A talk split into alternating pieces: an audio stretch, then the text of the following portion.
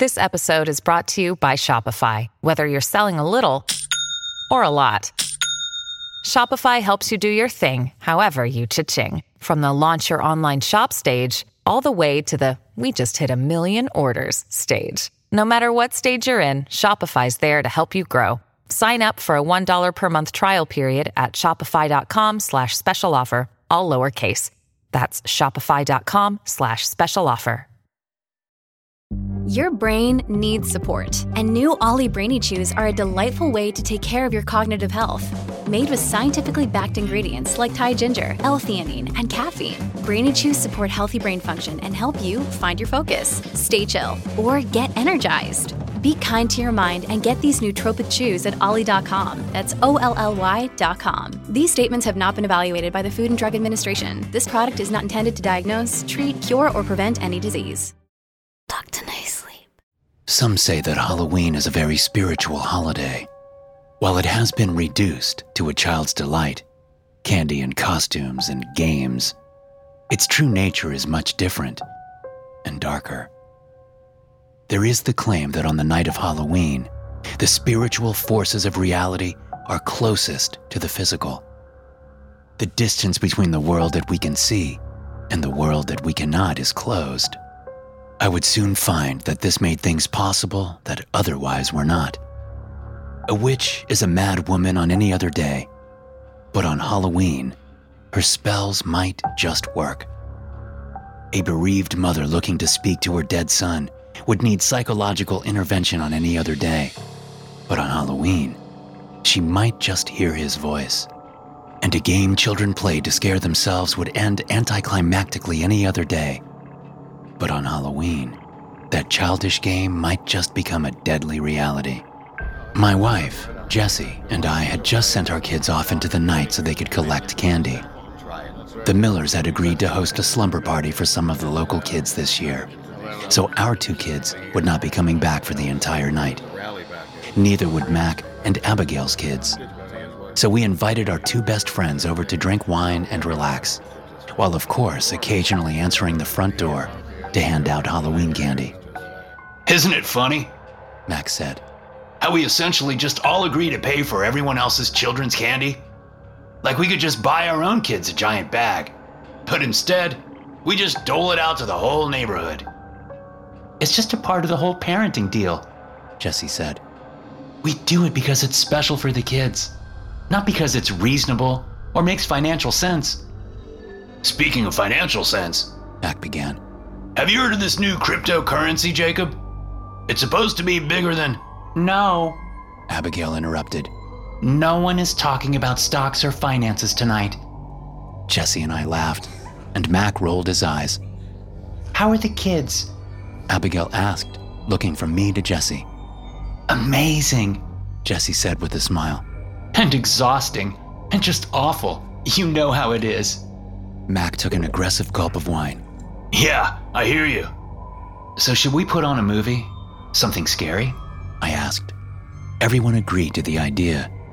We decided on some film about kids who perform a ritual in their garage and summon an ancient demon.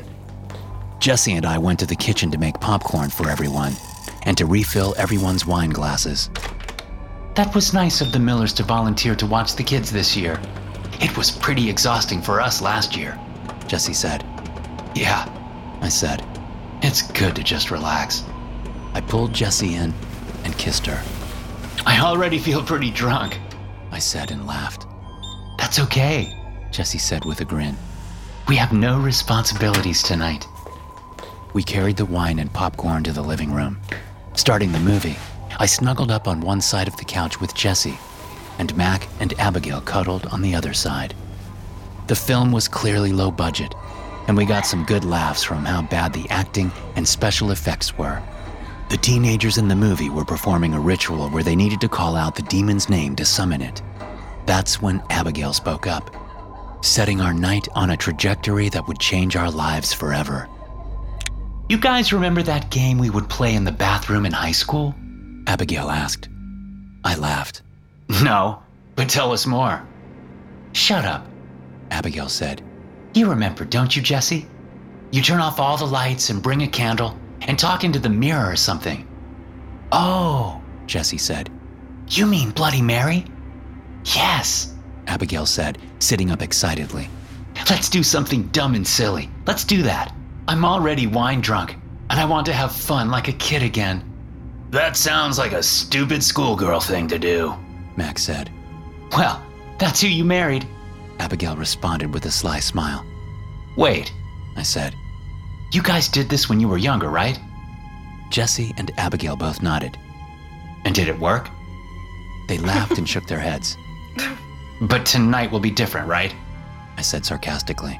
"Oh, come on," Jesse said while rubbing my shoulder. "It'll take like two minutes. Then we can go back to this terrible movie." "All right," Max said. "But don't come crying to me when a demon is trying to eat you." Everyone got up. The rest of the gang went to the kitchen to search for a candle and matches. I went to the front door and turned off the porch light and the light in the foyer. It was late enough, and we no longer needed to deliver candy to all the neighborhood kids. Turning off the lights was the universal sign that this house was no longer open for Halloween shenanigans. "So," Jesse said as I walked into the kitchen, "which mirror should we use?" "The guest bathroom?" I suggested. Everyone agreed, and we all piled into our small bathroom and closed the door. We were giggling like middle schoolers. "I can't believe we're doing something that our children might also literally be doing right now," Max said, laughing. Jesse struck the match in the dark and carried the beacon of light to the wick of the candle. It ignited, and she shook out the match. The small flame danced across all our faces. It cast unsettling shadows on my friends, and I must admit, I was a little unnerved. "So what do we do exactly?"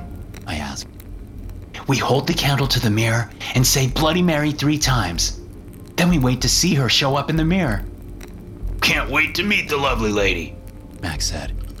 Jesse set the candle on the back of the sink, close to the mirror.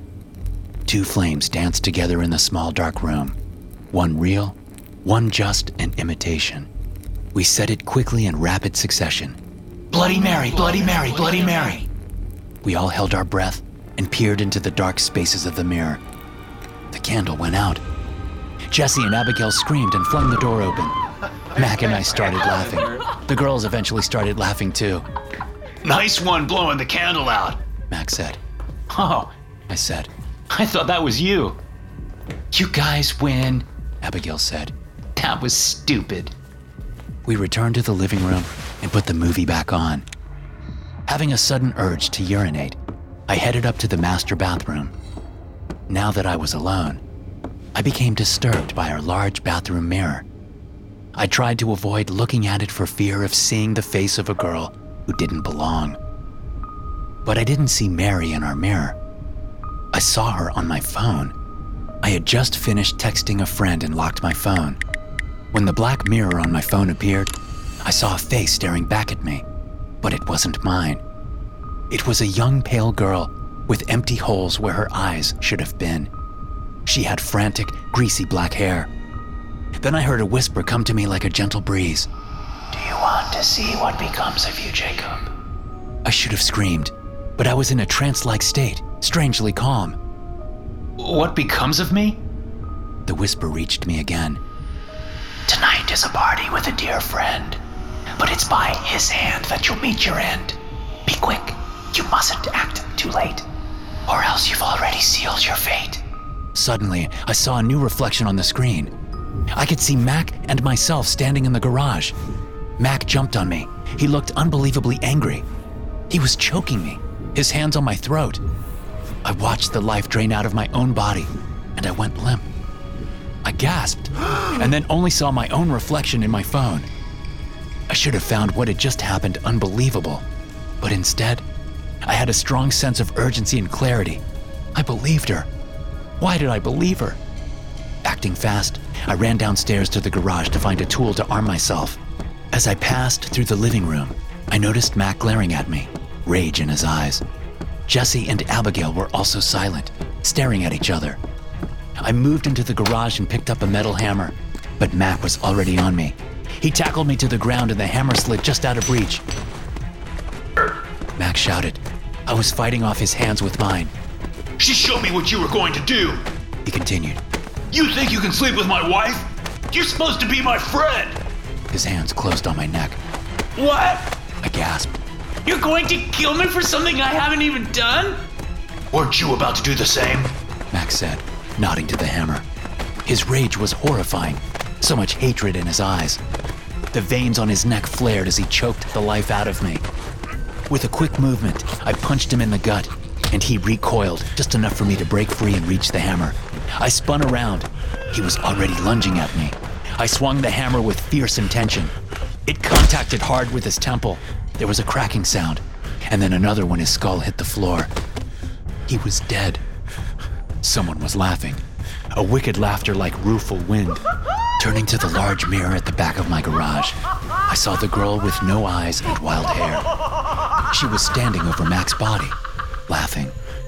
Then in the reflection, I saw Abigail enter the garage behind me, covered in blood. What did you do?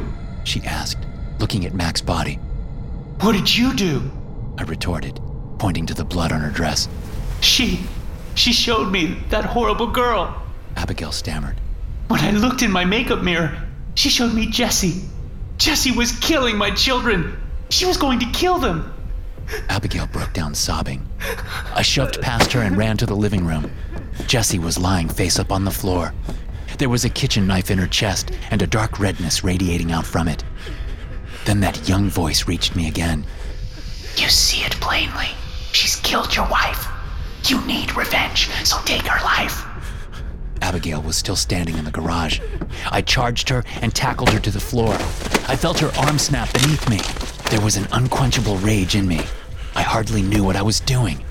I grabbed her neck just as her husband had grabbed mine, and I squeezed. I squeezed with a strength I had never had before. The girl was laughing while I did it. Finally, Abigail went limp. I looked up at the girl in the mirror who was still laughing. Her mouth stopped moving, but I still heard her voice in my ears. Wasn't this a fun game to play? Let's play again, some other day. Then she waved at me from inside the mirror, and she vanished as if she were a flame on a candle that had been blown out. As she disappeared, so did all my rage and focus. I looked at the two bodies in my garage, two of my best friends, and I had killed them. I thought of them and Jessie, and I began to sob. The jury unanimously declared me guilty with three counts of murder. They blamed me even for the murder of my sweet Jessie. My lawyer had tried to use the argument of self-defense, but I couldn't explain why I had gone to the garage to get a weapon before Mac had attacked me. I couldn't tell them about the girl, or that I had seen the future. But I guess I hadn't seen the future. I only saw what that little demon wanted me to see. And here I sit, awaiting death row. Sometimes I still see her in the small mirror in my cell. She is always smiling faintly, looking at me with those empty holes. And sometimes I hear her laughter, echoing down the old prison hallway. I know as I walk down that last path to the electric chair, I will hear her loudest laughter. And all because I decided to play a child's game on Halloween.